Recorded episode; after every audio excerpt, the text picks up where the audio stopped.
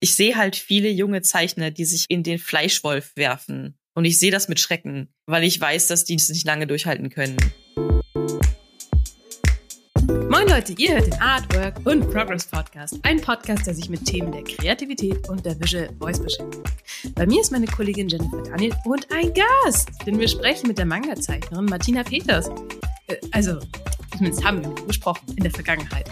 Denn das Interview, was wir hier führen, haben wir bereits 2020, nein, 2022, oh Gott, Zeit ist äh, Schall und Rauch, 2022 aufgezeichnet. Und ähm, ist das Ganze ist ein wenig der Podcast Pause zum Opfer gefallen. Nur, dass ihr Bescheid wisst, aber es wird genauso schön. Jetzt ist es hier, dieses Interview für euch. Und jetzt geht's los. Hallo Martina Peters. Moin, moin. Hallo und herzlich willkommen, Martina. Wir freuen uns sehr. Und für alle, die uns schon länger zuhören, ich hatte mal berichtet, dass ich als Dozentin arbeite und ganz oft Studenten vor mir sitzen habe, die einen ganz starken Manga-Einfluss haben und mir manchmal ein bisschen, naja, die Expertensicht auf genau diese Werke fehlt. Und jetzt freue ich mich umso mehr, dass wir eine Mangaka hier haben, Martina Peters. Und um sie mal ganz kurz vorzustellen, bevor wir, Martina, also dich mit Fragen löchern, wollte ich einmal erzählen, was du alles schon gemacht hast. 2006 ist dein Debüt erschienen, Kai, und zwar im Fire Angels Verlag. Darauf folgten wirklich unzählige weitere Werke, die Fortsetzung von Kai, Ten oder eben auch die Reihe Focus Ten bei Carlsen erschienen. Und das letzte Album von dieser zehnteiligen Manga-Serie erschien letztes Jahr im September. Und jetzt unsere allererste Frage an dich. Wie geht's dir gerade? Machst du Pause oder arbeitest du schon längst wieder an was Neuem? Pause kenne ich nicht. das, das, dachten wir uns.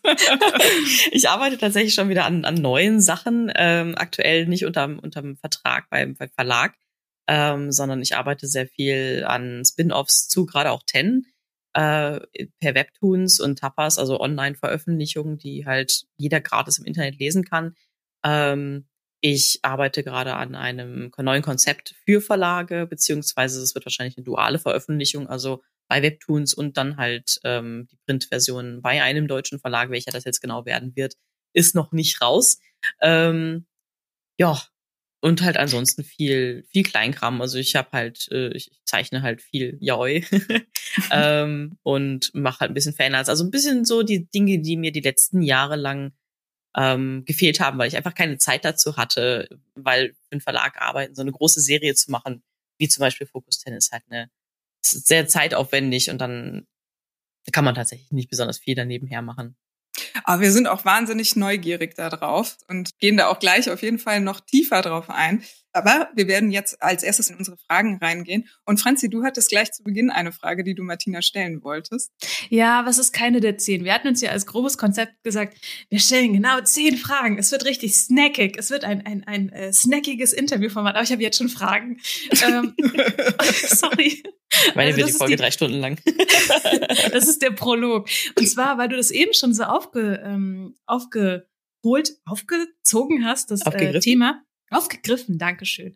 Ähm, und zwar das Thema, wie ist es denn im Unterschied für Verlage zu arbeiten und für, naja, eigentlich eine Online-Community? Weil wenn du sagst, du veröffentlichst auf Tapas und Webtoons, ist das ja nichts, was du erstmal für die Schublade produzierst und dann guckst, na, was mache ich damit? Mhm. Sondern es sind ja zwei Wege der Veröffentlichung. Kannst du darüber was erzählen, wie sich das unterscheidet, was vielleicht hm, Stärken, Schwächen sind von den jeweiligen Dingen? Äh, ja, klar. Also Stärken und Schwächen ist natürlich eine Sache, das hat alles seine, seine Vor- und Nachteile ähm, für einen Verlag zu arbeiten, ist natürlich, du hast halt immer diesen einen Ansprechpartner, du hast einen Redakteur, mit dem du immer über das Projekt reden kannst. Ähm, und du, du bekommst halt eine, eine regelmäßige Zahlung, so gesehen, also je nachdem, was halt im Vertrag ähm, vereinbart ist. Das ist auch bei, bei verschiedenen Leuten unterschiedlich, je nachdem, wie sie es halt brauchen. Ähm, das heißt, aber man hat schon irgendwo diese, diese Sicherheit in Anführungszeichen, dass man halt wirklich ähm, in regelmäßigen Abständen Geld bekommt und davon leben kann. Ähm, und im Gegensatz dazu, also natürlich klar, man hat natürlich die, die ganze ganze Verlagsmaschinerie äh, dann im Hintergrund, wenn es darum geht, halt den den den Manga dann ähm, zu veröffentlichen, auch mit in, in Buchläden verkaufen und so weiter und so fort. Die kriegt dann eine ISBN-Nummer, alles so Sachen, die man halt als als Einzelkünstler nicht oder nur schwer machen kann. Ähm, dafür, wenn man jetzt online direkt veröffentlicht, ist es natürlich eine, eine schöne Sache. Man ist nicht so lange weg vom Fenster, äh, weil man ja ne, die Seiten regelmäßig hochladen kann. Weil wenn ich jetzt für einen Verlag äh, einen Manga zeichne, dann, dann zeichne ich jetzt wie bei Fokusen zum Beispiel entweder 96 Seiten oder früher die anderen dickeren Mangas, 192 Seiten waren das in der Regel. Jesus.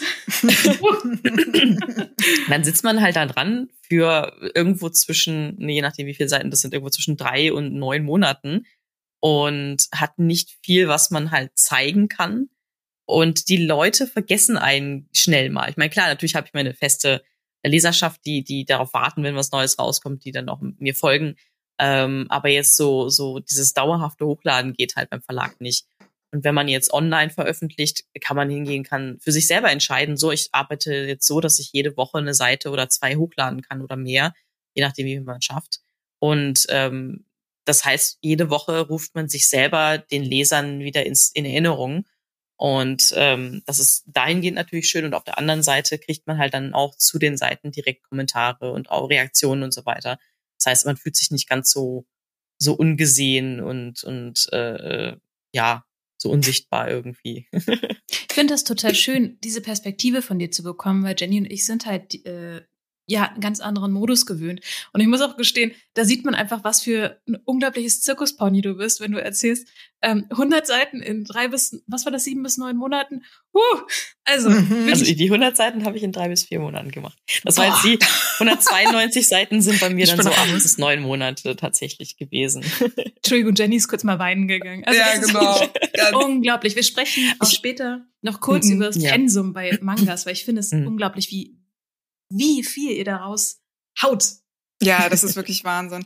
Aber bevor wir da einsteigen, habe ich noch eine Frage an dich, um dich noch ein bisschen besser kennenzulernen. Ich habe ja schon gesagt, mhm. es gibt die Studierenden um mich herum und mich würde einfach interessieren, wie du wurdest, wer du heute bist. Also wie wird man eine Manga-Zeichnerin in Deutschland? Kannst du ein bisschen deinen Werdegang skizzieren? Äh, ja, bestimmt. Also äh, eins vorweg, man kann es nicht studieren. das ist leider noch nicht möglich in Deutschland.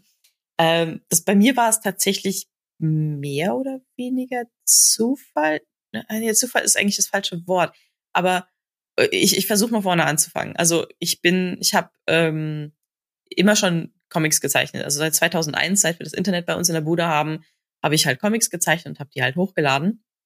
Und ähm, meine Mutter hat immer gesagt, Kind, du musst was ordentliches lernen.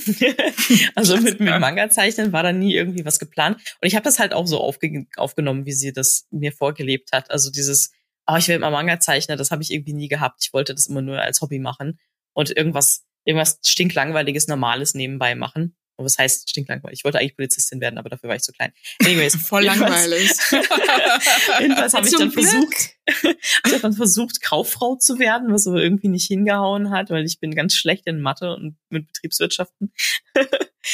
ähm, und dann habe ich es irgendwie geschafft, auf die ähm, aufs Grafikkolleg zu kommen. Also habe da halt mein, mein, mein Fachabi nachgeholt. Also ich habe dann schon mehr Richtung Grafik hingearbeitet ähm, und habe auch Dinge gelernt, die mir fürs Verlegen meiner eigenen Mangas geholfen hat.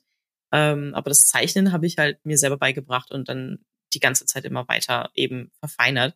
Und wie gesagt, ich habe halt selbst Dinge hochgeladen und dann ähm, halt auch selbst gedruckt.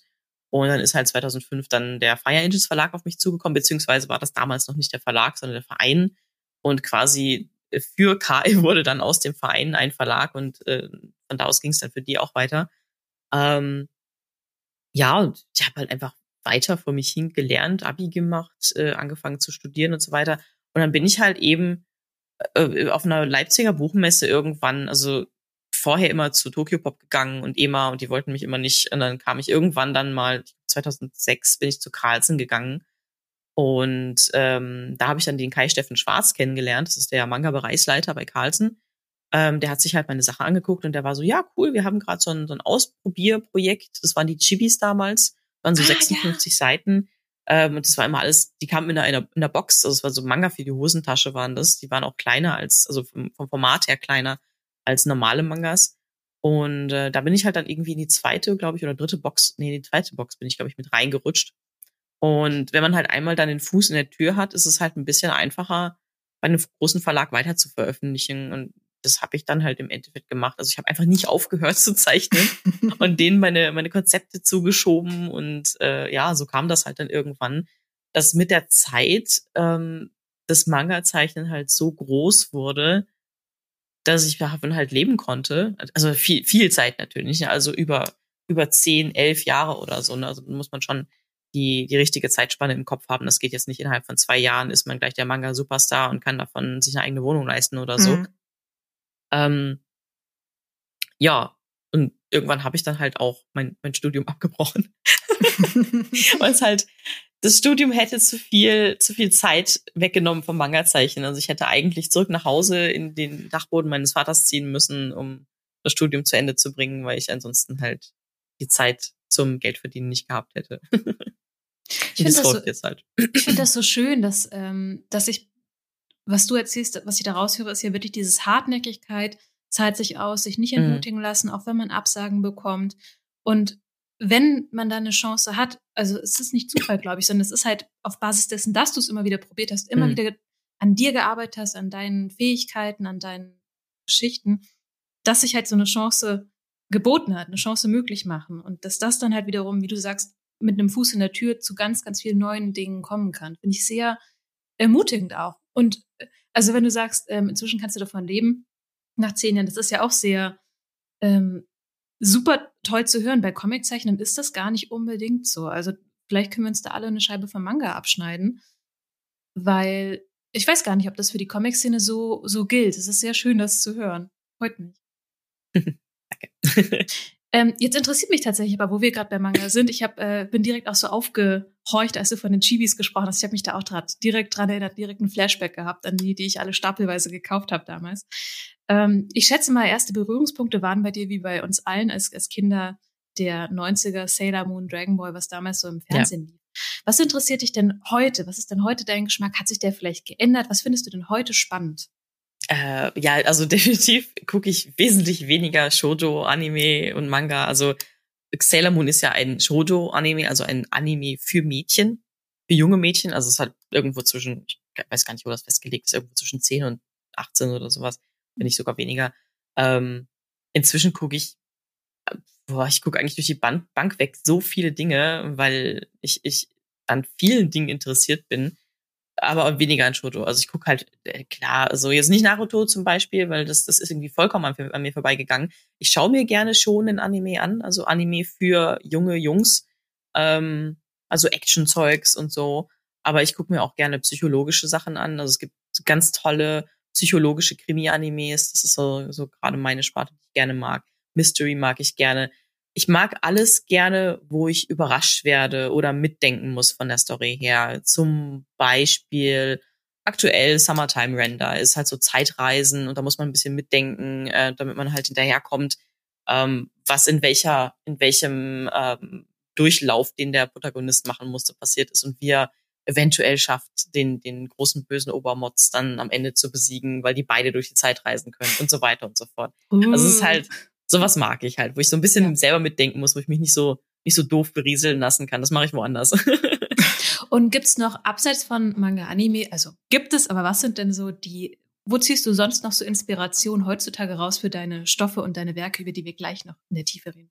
Überall, glaube ich. Also ich glaube, das kann man gar nicht so genau sagen, wo man inspiriert wird, weil das ist so, das kommt halt alles in einen Topf hm. und wird dann jahrelang umgerührt und irgendwann kommt's wieder. Ich meine, spielen tue ich momentan tatsächlich ein bisschen mehr als vorher, also Games. Ähm, aber da habe ich vorher gar nicht die Zeit dazu gehabt. Lesen, klar, ich gucke auch andere Serien oder Filme als, als Anime-Filme. Also mein, mein Leben ist, besteht jetzt nicht nur aus Anime und Manga, ne, sondern ich lese halt auch Bücher. Ich gucke mir auch Netflix-Serien an oder sowas. Also ähm, halt alles, alles, was mir irgendwie im, im Leben passiert oder mir vor die Nase kommt, kommt natürlich in diesen großen Topf mit rein und, und wird halt mit aufgebrüht. Ja, das finde ich total interessant. Ähm, ich habe auch drüber nachgedacht vorher.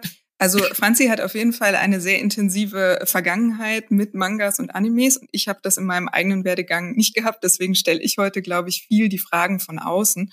Und was mich immer ähm, besonders interessiert ist, ähm, wo du vielleicht dich besser mit auskennst, wo und ob es überhaupt einen Unterschied gibt zwischen deutschen Manga und japanischen Manga oder ob man das gar nicht äh, voneinander unterscheiden kann?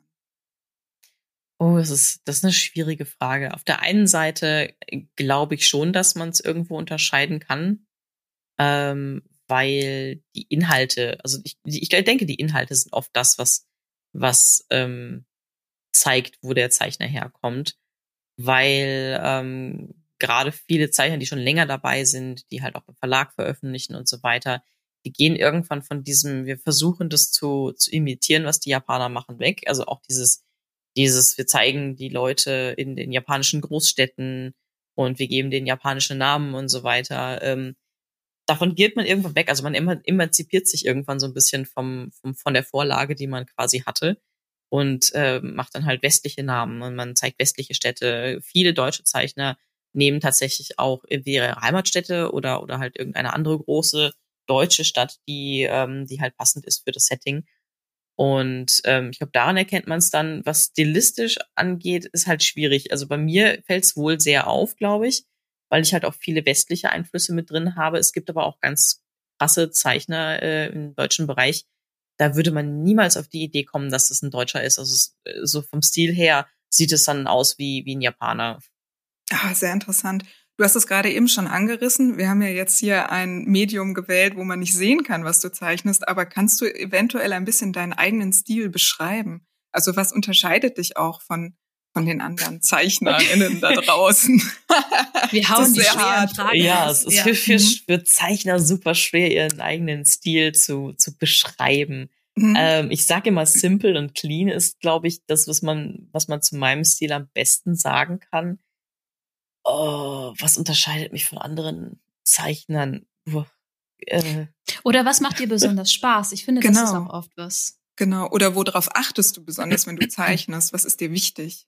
Ja, äh, das ist, das, das ist, glaube ich, ein bisschen einfacher, ja. Mir, mir ist wichtig zu zeigen, dass die Figuren eine gewisse, ein gewisses Gewicht haben. Also, dass die also es ist schwer zu erklären. Also wenn, wenn sie irgendwas greifen oder wenn sie, wenn sie sich gegenseitig irgendwie berühren oder sowas, dass das, dass das irgendwo eine, eine Reali einen Realismus hat irgendwo. Also dass halt da keine Ahnung, dass Muskeln eingedrückt werden oder sowas. Also das halt, ne, das halt nicht irgendwie so aussieht wie zwei Plastikpuppen oder sowas, die, die, die gegeneinander gedrückt werden oder sowas. Also wenn jetzt mal jemand anderen am, am Arm greift oder sowas, dass man wirklich sieht halt, dass die Hand in, in die, in die, in den Arm reingreift, dass das halt eine, einen Eindruck macht und solche Sachen halt. Das ist das, wo ich sehr drauf achte. Oh, wow. Was, ja. glaube ich, ein Unterschied ist zu, zu anderen Leuten. Ähm, vielleicht fällt das auch niemandem auf, aber. doch, doch, mir schon, als jemand, der das gar nicht kann.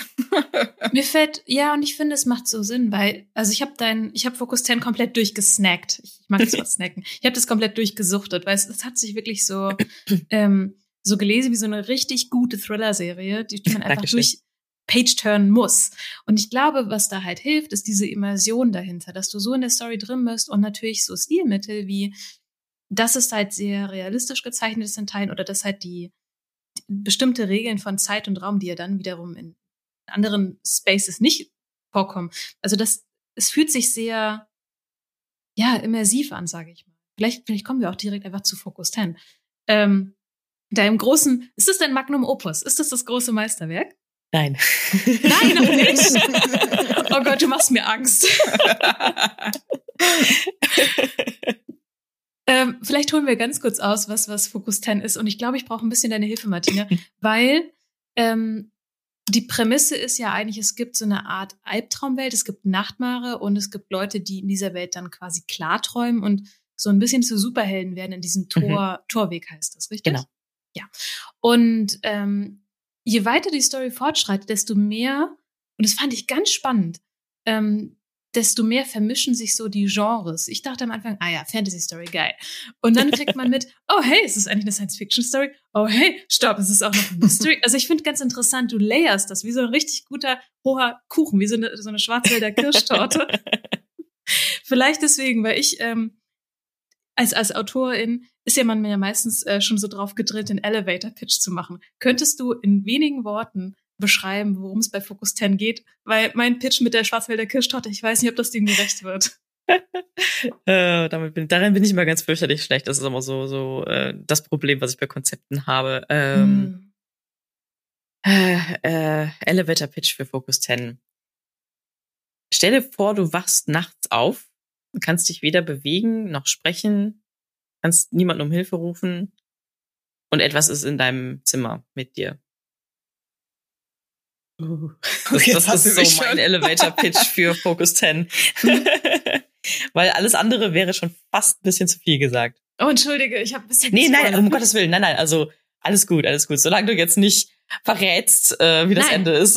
nein, nein, nein, nein, nein. Aber was eben so spannend ist, weil diese, ähm, diese Albtraumwesen ja haben dann teilweise Einflüsse auf die reale Welt. Es ist sehr gruselig, es ist super spannend, man folgt der Geschichte. Du hast recht, ähm, es ist gefährlich, da zu viel zu verraten, aber also ich habe es sehr genossen, mir hat das sehr viel Spaß gemacht.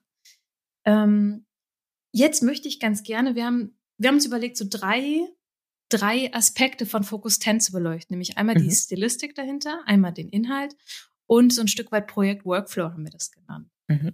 Das erste ist halt dieses Ding, wie ist es denn als Europäerin Manga zu zeichnen?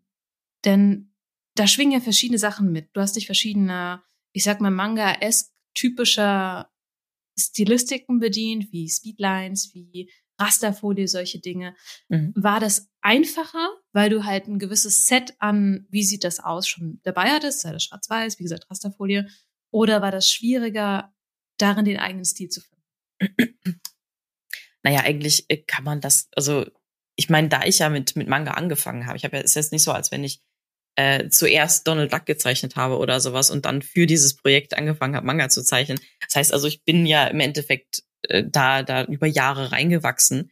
Dementsprechend war es natürlich wahnsinnig einfach für mich, die Stilistiken vom Manga zu benutzen. Also das Paneling, das Filmische, ähm, die Speedlines, äh, die, die, die, ähm, die großen ähm, ins Bild integrierten äh, Soundwords, solche Sachen, Schwarz-Weiß arbeiten und so weiter und so fort. Das Arbeit mit Kontrasten, um das Auge zu führen und so. Das sind halt alles Sachen, die, die lernt man halt mit dem Manga zeichnen äh, über, über lange Zeit und dementsprechend war das natürlich dann für Focus 10 einfach, mich daran zu bedienen.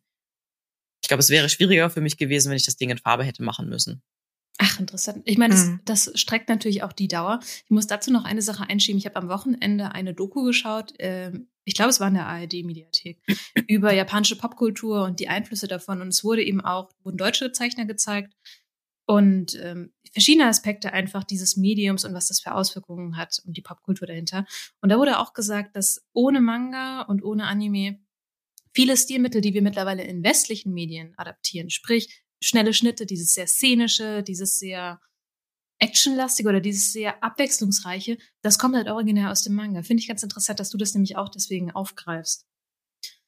Ähm, wenn wir inhaltlich zu Fokus 10 gehen, wie kamst du auf das Thema? Es geht hier los mit Schlafparalyse, es geht weiter mit ähm, epischen Welten, die wirklich hammermäßig gezeichnet sind. Wie, wie kamst du auf das Thema? Was interessiert dich daran so? Das Thema war für mich eine wichtige Sache, weil ich selber Schlafparalyse habe oder hatte. Mhm. Also ich habe schon lange nicht mehr gehabt, glücklicherweise. Ähm, was, glaube ich, daran liegt auch, dass ich mich damit beschäftigt habe. Also es war so, dass ich früher viel Schlafparalyse hatte.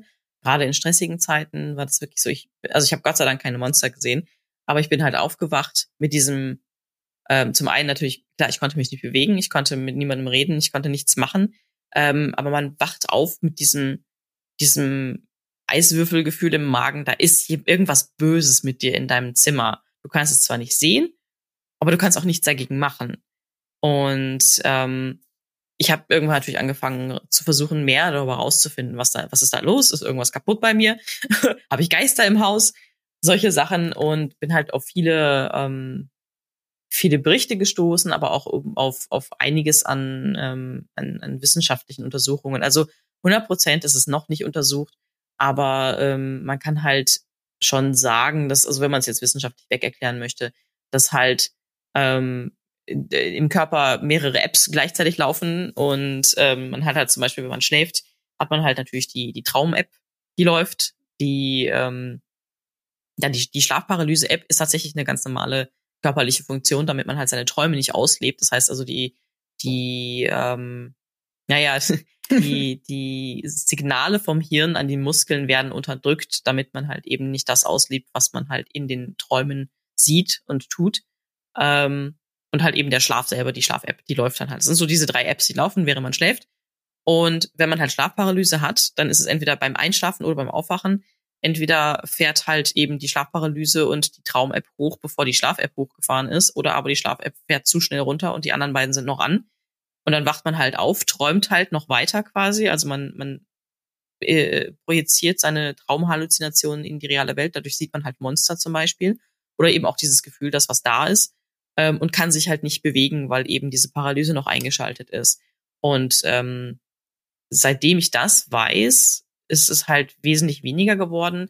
Und wenn es dann halt dann doch mal passiert, dass ich halt super gestresst bin und äh, irgendwie, ja, ich weiß auch nicht genau, woraus, worum, worauf, worüber es ausgelöst wird, aber wenn ich dann halt noch mal reinrutsche, ähm, versuche ich nicht mehr zu strugglen, da rauszukommen. Es gibt, gibt immer Leute, die sagen, ja, versuch mit den, mit den Zehen zu wackeln, um dich da rauszu. Das ist eigentlich, es hat nie funktioniert. Also es ist unfassbar anstrengend. Das kann man sich gar nicht vorstellen, wie anstrengend es ist, aus dieser Paralyse rauszukommen. Und es fühlt sich auch an, als wenn man Stunden da drin liegt. Ähm, und es ist tatsächlich wesentlich einfacher zu versuchen, wieder einzuschlafen und dann normal aufzuwachen. Das geht schneller. Und wie gesagt. Wahnsinn. Also ich finde das unglaublich, also wenn du das beschreibst, ist es unglaublich beängstigend und dann eben auch total spannend, wie du aus, aus dieser schlimmen Erfahrung im Grunde ja eine eigene Geschichte kreierst oder wie das so der Impuls ist, daraus etwas zu machen und kreativ mhm. zu werden. Ja, ich wollte es halt mehr an die Oberfläche bringen. Also ich wollte, dass mehr Leute wissen, dass das existiert, Schlafparalyse, und dass es eine Erklärung dafür gibt, weil, wie gesagt, mir hat diese Erklärung einfach schon geholfen, ähm, dass es weniger passiert oder eben, dass ich einfacher rauskomme. Und das war halt so der Grundgedanke, diese Story zu machen. Und dann musste ich natürlich eine spannende Story da drum kriegen, dass das auch gelesen wird. Ne? Und so, so entstand halt Focus 10 im Endeffekt. Finde ich super klasse. Also zum einen dieses aus dem aus einer Sache, unter der man leidet, ähm, was zu machen, dass andere informiert werden, aber andere auch total interessiert werden. Also dieses Gefühl, weil ich hätte, ich hätte mich auch schon gefragt, wie schafft man das, so eine Creepiness und so ein, ein unheimliches Gefühl so gut darzustellen. Und ich hatte schon die Vermutung, okay, das irgendwie musst du da Erfahrungen gemacht haben, das, weil das ist, glaube ich, sehr schwer, wenn man solche Erfahrungen nicht gemacht hat. Also, mhm. was ich sagen will, das ist dir total gut gelungen, diese, diese Beklemmung, dieses wirklich gruselige, auch die Designs, die drin vorkommen. Also ich bin Focus 10 Fan. Ähm, das fand ich echt sehr beeindruckend, sehr beeindruckendes Werk. Ähm, jetzt ist es nicht nur inhaltlich beeindruckend, es ist auch ein Wemser. Also zehn Bände, a, roundabout 100 Seiten. Ähm, wann hast du begonnen? Wie viele Jahre hast du da dran gesessen? Wobei, wenn du jetzt sagst drei bis vier Monate, naja, okay, trotzdem fangen wir damit an. Wie lange? Ich hatte viel Zeit dazwischen, wo ich, wo ich mhm. nicht arbeiten. kann. Also wir haben auch Pausen gemacht, so ist nicht. okay, dann ist gut. Wie ist es denn so, an so einem Riesenprojekt zu arbeiten? Also ich, ich merke das schon bei meinen deutlich kleineren Werken, wenn ich da, ich glaube, beim ersten Huhn waren es 80 oder sowas, wenn ich sehe, uff, ich habe jetzt 20 Seiten, noch 60 to go. Hast du dir das häppchenweise aufgeteilt? Hast du das, wie, wie isst man so ein Mammut wie Focus 10? äh, ich meine, gut, es ist ja sowieso schon durch Bände geteilt gewesen. So ursprünglich war es fünf Bände, weil wir ja ursprünglich halt normale Bände geplant haben und war dann so beim, beim Vertragsentwurf quasi war dann so, hey, wir könnten auch eigentlich zehn Bände daraus machen und die Dinger teilen, damit sie schneller rauskommen. Ähm, aber das, ja, das war halt einfach schon durch die Bände unterteilt. Ich habe die, ich habe tatsächlich auch ähm, nach dem, nach dem Konzept für meine Redakteurin den Inhalt der Story auf Bände aufgeteilt, nochmal runtergeschrieben, mit ein bisschen mehr Details wobei sich auch unheimlich viel verändert hat während der Arbeit daran. Das passiert bei so einem großen Ding definitiv immer. Ähm, also man kann sich gar nicht 100 Prozent an den ursprünglichen Fahrplan halten. Aber ja, also im Endeffekt wirklich runtergebrochen auf Bände und dann halt runtergebrochen auf Kapitel. Ähm, und dann halt einfach, ja, weiterarbeiten dran. du setzt dich halt dran und, und weißt ja, wo du hin willst. Also das ist halt, es ist halt wesentlich einfacher zu sagen, okay, ich habe ein Projekt, was eine, eine finite End, also Länge hat und ähm, darauf halt hinzuarbeiten. Also wirklich zu sagen, ich, da ist Anfang, da ist A, dann muss ich das, das, das und das machen und am Ende komme ich bei B aus. Ähm, als zu sagen, ich arbeite einfach mal drauf los, weil dann verlässt einen, glaube ich, schnell der Mut und, und der Elan. Aber wenn man halt weiß, wo man hin will und weiß ungefähr, wie viel Zeit man dafür hat, dann geht das eigentlich. Würdest du sagen, du bist eine sehr zielstrebige Person oder hast du ein gutes Mittel gegen irgendwelche Hänger gefunden? Also wenn man merkt, es geht gar nicht mehr. Äh, ja und nein. Also ich glaube, ich bin sehr zielstrebig, Aber ähm, ich habe in den letzten Jahren auch viel gemerkt, dass ich noch nicht so gut mit Hängern klarkomme, wie ich es gerne wollen würde. Also ich bin da absolut nicht gefeit vor, vor so richtig moralischen äh, Talfahrten, wo ich einfach dann gefühlt eine Woche, also es ist nicht so, dass ich nicht zeichne. Ich komme nur nicht voran. Also ich sitze dann da und versuche zu zeichnen und ich, ich ziehe vielleicht drei Striche am Tag oder so und dann ärgere ich mich über mich selber. Und sowas halt. Also ich höre jetzt nicht auf zu zeichnen und schmeiß halt alles hin und sage, ach ja, ich gehe jetzt mal in die Sonne, was vielleicht besser gewesen wäre.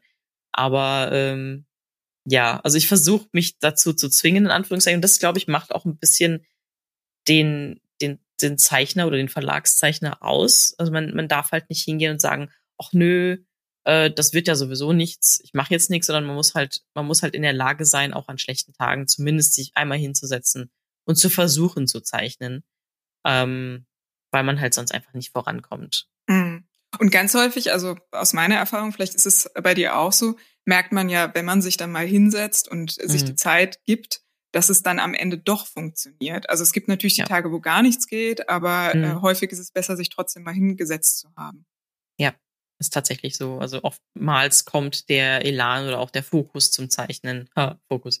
Ähm, so ist der Running Gag bei uns im Verlag ähm, kommt, kommt halt tatsächlich damit, äh, äh, sich hinzusetzen und, und anzufangen. Gibt es irgendwas, was dir hilft, dich da zu motivieren vielleicht auch? Weil viele starten ja relativ motiviert und dieses zu Ende bringen ist das Schwierige. Also ich verstehe mit dem Dranbleiben trotzdem mhm. kleine Steps versuchen, hier zumindest drei Linien heute zu ziehen, aber Gibt es irgendwas noch, wo du sagst, das hilft dir, Motivation zu bewahren, dass, dass du dich überhaupt erst hinsetzt und dass du das machst? ähm, es, ich weiß nicht, ob das jetzt doof klingt, aber äh, ab und an mal ein bisschen den, den, den Popo gepudert zu kriegen. Also jetzt im übertragenen Sinne. Also ich, ich ab und an mal ein bisschen nette Worte vom, von der Redakteurin oder halt eben auch ganz, ganz, ganz wichtig ist. Klar, Redakteurin ist natürlich wichtig, aber ähm, so blöd es klingt, aber es ist unheimlich wichtig, wenn Feedback von außen kommt, also von den Lesern. Ne, also wenn es Reviews gibt oder irgendjemand eine, eine, eine PN schreibt auf, auf Twitter oder irgendwie sowas, und einem halt sagt, wie toll das, das Ding gewesen ist, dass man halt wirklich so, okay, ich habe das nicht, nicht in, in, in, ins, ins Void reingemacht. Also es wird gelesen, es gefällt den Leuten auch. Ähm, das ist, das hilft unheimlich viel dabei zu bleiben, weil ansonsten sitzt man halt da, man zeichnet so ein bisschen vor sich hin. Klar, man hat den Redakteur, der das natürlich auch toll findet, weil sonst würde der nicht mit einem daran arbeiten. Aber es ist nicht dasselbe, wie wenn es halt von außen von jemand vollkommen Unbeteiligten kommt. Ähm, dass das halt tatsächlich ankommt, was man da macht. Macht total Sinn. Ich, ich denke mir auch manchmal, dass es so ein bisschen schade ist bei den bildenden Künsten, weil die Performing Arts, zum Beispiel, wenn du in ein Theaterstück gehst, am Ende siehst du die Leute, für die du gespielt hast, du kriegst mhm. das direkte Feedback. Das sehen wir als zeichnende Person jetzt nicht so. Also ja. mit Zahlen, ich weiß nicht, wie es dir geht mit Zahlen, selbst wenn ich höre, ja, verkauft sich gut, denke ich mir, schön, aber das gibt bei mir gar nichts Emotionales, wohingegen, wenn jemand sagt, oh, ich habe so gelacht dabei und mir eine Nachricht schreibt, dann freue ich mich wirklich. Ich ja. schätze, das ist das, was du auch meinst. Ne? Ja, es ist ein ganz andere, mhm. ganz anderes Gefühl. Deswegen verstehe ich auch, beziehungsweise, was heißt verstehen? Ich kann es verstehen, aber ich fühle das nicht genauso, wie viele andere das haben, diese Zahlen, dieses Zahlengame auf Instagram und, und Twitter und so weiter. Also hier so und so viele Follower und so weiter. Das ist alles für mich total irrelevant. Mir wichtig sind halt die Leute, die mir schreiben, weil das gibt mir halt was. Und mhm. es ist halt beim Verlag natürlich genauso. Ich meine, ich hatte eine lange Zeit lang den Zugang zu den Verkaufszahlen. Also ich hatte, es gab ein Portal, wo ich halt die Verkaufszahlen einsehen konnte. Und im, im positiven Fall ist das natürlich nett, die Zahlen zu sehen, aber es ist dann so fünf Minuten freuen und dann so, oh ja, das war's dann. Und im negativen Fall kann einen das halt richtig runterziehen. Und das ist im Endeffekt auch der Grund, warum ich den, den Zugang zum Portal wieder abgegeben habe, weil das einfach, das bringt einem nicht viel. Finde ich aber auch gut, dass du sagst, hier, das ist für meinen Seelenheil besser, wenn ich den Zugang gar nicht habe, lass stecken. Mhm. Ähm, wo du so ein bisschen ansprichst, das ist ja, da geht es ja so ein Stück weit um Community, um, um die Szene. Wie ist denn, hast du so eine, so eine Community aus anderen Manga-ZeichnerInnen oder vielleicht auch andere äh, Leute, die, die du da ins Boot holst? Oder wo trifft sich, also tatsächlich eigentlich die Frage, wo ich auch richtig neugierig drauf bin. Früher war das alles auf Animex. Ja. Wo trifft sich die Szene heutzutage? Wo findet das statt? Ich glaube, wir sind inzwischen, was sehr schade ist. Also Animex war war so ein, so ein, so ein Anlaufpunkt, wo wirklich jeder hinkommen konnte und du konntest immer irgendwie jemanden finden und so weiter. Und deswegen ist es super schade, dass Animix so untergegangen ist. Die haben halt einfach lange den, den, den, den Anschluss nicht gekriegt an die aktuellen Social Media, weil alles so schnell war. Und jetzt haben sie es zwar irgendwie umgebaut, aber jetzt ist es zu spät. Das, jetzt geht keiner mehr dahin. Und jetzt sind wir halt alle auf Social Media so, so verstreut und in so kleinen Clustern unterwegs. Also entweder Social Media oder Discord ist halt momentan ein ganz großes Ding. Ähm, da gibt's dann halt Server für Zeichner, wobei halt so gerade so Server, wo viele Zeichner drin sind, die einander nicht persönlich kennen, die halten leider lange nicht durch. Also die, mm. da passiert dann irgendwann plötzlich nichts mehr. Ähm, gerade auch, wenn es Verlagszeichner sind zum Beispiel, weil dann können sie halt, es ist halt schwierig, offen zu reden über alles, was so, was man, was einen so beschäftigt und was auch mit dem Verlag vor allen Dingen zu tun hat. Weil da, da muss man immer aufpassen, dass man nicht zu schnell in, in, ins, in die Gewässer des Internen kommt, dass man halt irgendwelche Dinge verrät, die man halt eigentlich nicht sagen dürfte und so weiter. Und dementsprechend ähm, hält man sich dann, glaube ich, eher auf in so kleinen Clustern von Leuten, die man auch persönlich kennt. Ähm, ja, wie gesagt, also bei mir ist es halt wirklich, ich habe dann so einen, so einen kleinen Server aus befreundeten Zeichnern, ähm, die nicht unbedingt alle bei mir im, im, im gleichen Verlag sind, aber ähm, die halt auch alle entweder beim, beim Verlag veröffentlichen oder irgendwas anderes äh, oder veröffentlicht haben und gerade jetzt was anderes machen. Und ähm, ja, zusätzlich so ein paar Server von, von anderen Zeichnern, die halt für Conventions zum Beispiel. Also es gibt einen Dokomi-Zeichner-Server zum Beispiel. So ein Dokomi ist so die größte deutsche Convention und es gibt halt einen Zeichner-Server, auf dem bin ich drauf. Da wird aber jetzt auch nicht so viel über internes Zeug geredet, sondern es ist, so allgemein, so ein bisschen oberflächliches Zeug halt. Wenn es wirklich um um richtig äh, tiefgehende Gespräche geht, dann dann hält man sich tatsächlich mehr, glaube ich, bei den eigenen Freunden auf, als da Anschluss an neue Zeichner zu suchen. Es kann aber auch daran liegen, weil ich bin ja jetzt nicht die Jüngste. also ich brauche keine neuen Freunde so gesehen wenn es passiert, passiert's, aber ich suche jetzt nicht aktiv nach mehr Leuten, weil meine, meine Energie und meine Zeit ist schon weit verteilt an die Leute, die ich, die ich so habe. Mhm. mhm. Vor allem Zeit, also wenn man hört, was du alles mhm. machst, dann ist Zeit dein teuerstes Gut. Und wie viele Seiten du machst, Mensch. ja, wir sind immer noch ganz baff. Äh, wir kommen tatsächlich langsam zum Schluss und wir haben uns zwei Abschlussfragen äh, für dich überlegt. Und zwar ist die Abschlussfrage Nummer eins, welche Frage kannst du absolut nicht mehr hören? Äh,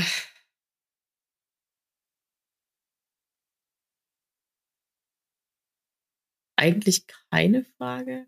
Es ist immer so, bei, bei Interviews ist es eigentlich eher die, dieses Abfrühstücken von, von Grundfragen. Ich meine, diese Frage von wegen, wie, wie bist du denn zum Manga-Zeichnen gekommen, ist eine von den Fragen, die in jedem Interview auftaucht. Ähm, aber ansonsten, ich freue mich immer, wenn direkt spezifisch auf meine Projekte eingegangen wird. Aber bei vielen oberflächlichen, Inter oberflächlichen Interviews merkt man halt einfach, dass der Interviewende sich keinerlei Gedanken gemacht hat und sich auch nicht mhm. beschäftigt hat mit meinen Sachen. Also wirklich so diese Standardfragen, wie bist du zum Manga-Zeichnen gekommen? so äh, wie wir auch angefangen haben. Wie, wie siehst du, wie siehst du denn die, den Stand von deutschen Mangas in der deutschen Szene? Werden die immer noch gehasst? Solche Fragen, so diese Standardfragen, die halt schon tausendmal abgefrühstückt wurden. Und dann kommt halt auch nichts mehr. Also dann kommt wenn es am Anfang ist und dann kommt, wird's halt auf meine Sache eingegangen, so wie jetzt im Interview, ist es natürlich vollkommen okay. Aber wenn halt wirklich dieses Interview nur aus diesen Standardfragen besteht, die auch jeder andere von, von meinen Kollegen hätte beantworten können, dann bin ich immer so ein bisschen, so ein bisschen mifft. Ja, kann ich hm. total nachvollziehen. Deswegen die nächste Frage, welche Frage würdest du denn gerne einmal gestellt bekommen, die wir vielleicht gar nicht auf dem Schirm hatten? Äh, äh, da fällt mir jetzt gar nichts ein. Oder anders ich bin schon, ich bin schon, wie gesagt, ich bin zufrieden, wenn, wenn, wenn Leute über meinen Manga was fragen, was Spezifisches. Oder vielleicht anders, ich weiß, dieses auf eine Frage runtergebrochen ist immer recht, recht tricky. Aber vielleicht, worüber würdest du dir wünschen, dass Leute mehr fragen? Worüber würdest du gern mehr reden? Wo freust du dich immer, wenn, wenn, wenn es zur Sprache kommt? Oder wo glaubst du, das wird noch nicht oft genug besprochen? Hm, ja, wie gesagt, halt. Also, oh, ich würde, ich würde mich freuen, wenn, wenn Interviewende mehr, wenn sie denn die Zeit haben, mehr eingehen würden auf, ähm, auf solche Sachen wie, wie ja schon ein bisschen Motivation, aber auch ähm, die, die, die psychische Seite von, wie ist das eigentlich, den ganzen Tag am, am Schreibtisch zu sitzen und zu zeichnen und so, dieses, dieses, wie versuchst du eigentlich nicht Safe durchzudrehen. Ja, ja, wirklich. Also, weil es ist halt, es ist ja nicht so einfach. Wenn ne? du dann nicht Lust in Depression hast. zu verfallen oder so. Wenn du Lust hast, wollen wir darüber kurz noch reden? Äh, äh, können wir gerne machen, wenn ihr noch die Zeit habt dazu. Na klar. Ja, wir, wir, nehmen den kleinen Finger ganz zur Hand, wir nehmen alles. ich finde es halt ein super wichtiges Thema, hm. weil ich glaube, ich, ich, ich sehe halt viele junge Zeichner, die sich halt in die, in den Fleischwolf werfen. Und ich sehe das mit Schrecken, weil ich weiß, dass die nicht, nicht lange durchhalten können.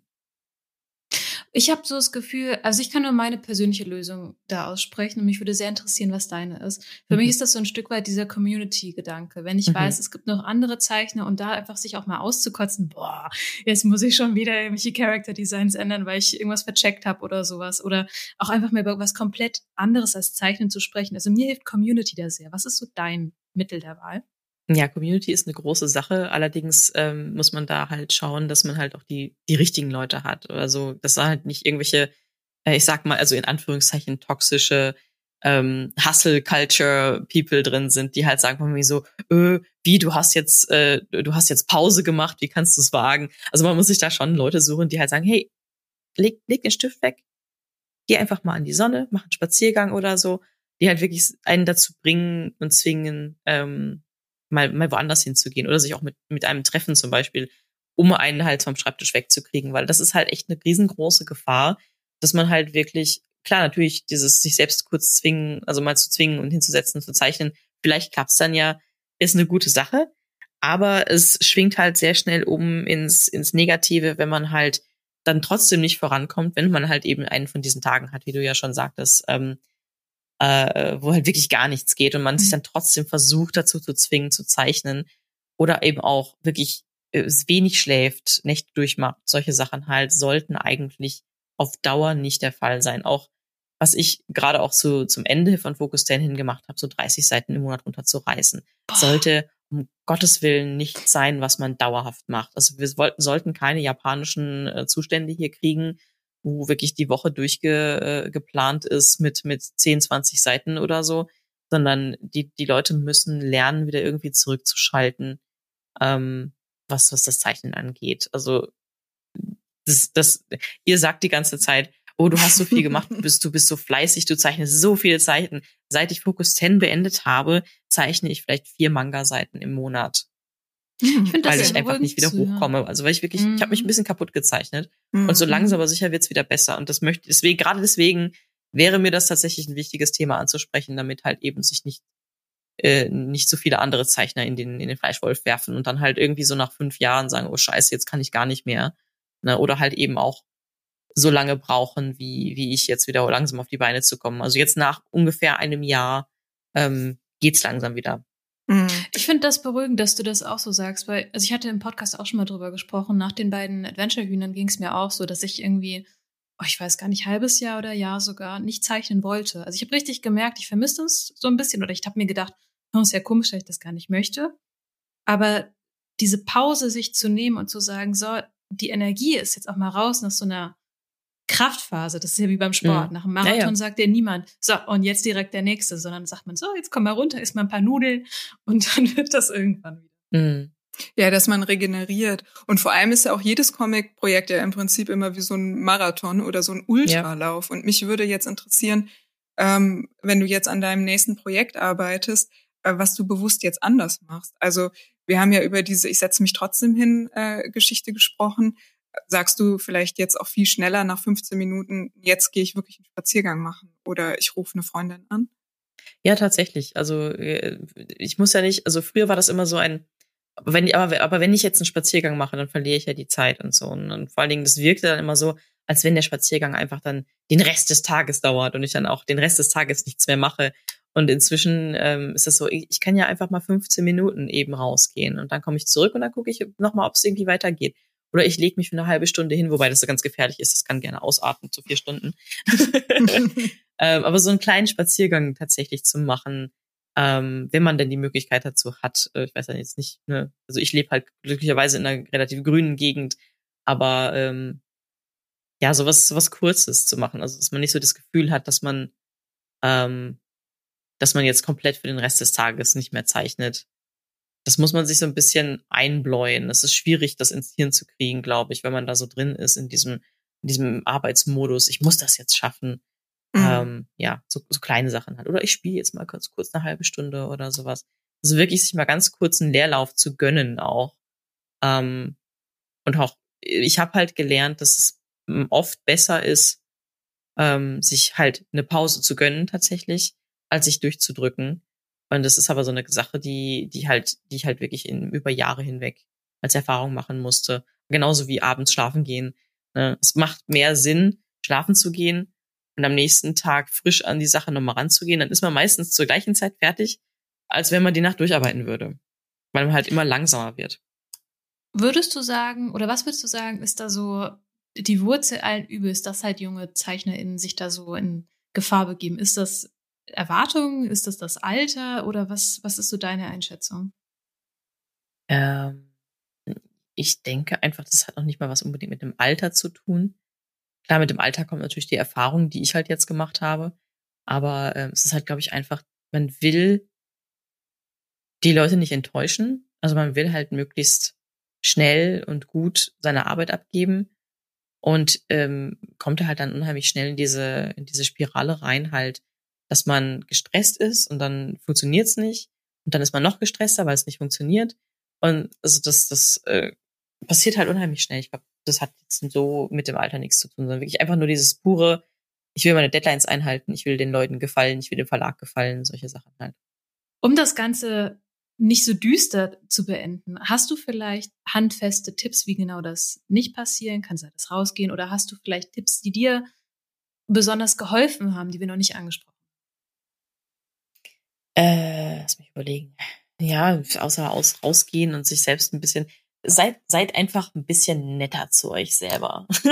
Ja, das schön. Klingt, das klingt wie, ja, so ein, wie, so ein, wie so ein Kalenderspruch, aber es ist einfach wahr. Also lasst euch selber mal ein bisschen bisschen Freiraum, um nichts zu tun. Es muss ja nicht nichts, nichts sein, weil ich glaube, nichts tun könnte ich auch nichts. Aber halt nicht zu arbeiten. Ihr müsst nicht 24-7 arbeiten, um was wert zu sein. Das ich weiß, das ist, das ist halt schwer, weil man sich selber gegen, sorry, weil man sich selbst gegenüber immer der größte Kritiker ist, aber, oder sprecht auch mit den Leuten, sprecht mit dem Verlag und glaubt denen, wenn die euch sagen, nein, das ist okay, wenn du mal eine Pause machst. Sowas halt. Also ich glaube, so ein schönes Schlusswort hatten wir vielleicht noch nie. Ich bin ganz beseelt. Vielen, vielen Dank, Martina, dass du, dass du dir die Zeit genommen hast, dass du bei uns warst, dass du so offen gesprochen hast. Ähm, wir sind ganz, ganz begeistert davon. Dankeschön. Falls ihr Martina Peters genauso toll findet wie wir, dann könnt ihr ihr auf Instagram folgen oder aber auch auf Twitter und sie hat auch ein Patreon, wo ihr sie supporten könnt. Das packen wir alles in die Show Notes. Auch von mir nochmal vielen Dank, Martina. Ich habe selber ganz viel dazu gelernt und ich bedanke mich nochmal bei den Zuhörern. Hinterlasst uns gerne eine positive Bewertung, dann werden wir sichtbarer. Es war ein Fest. Macht's gut. Tschüss. Tschüss. Tschüss.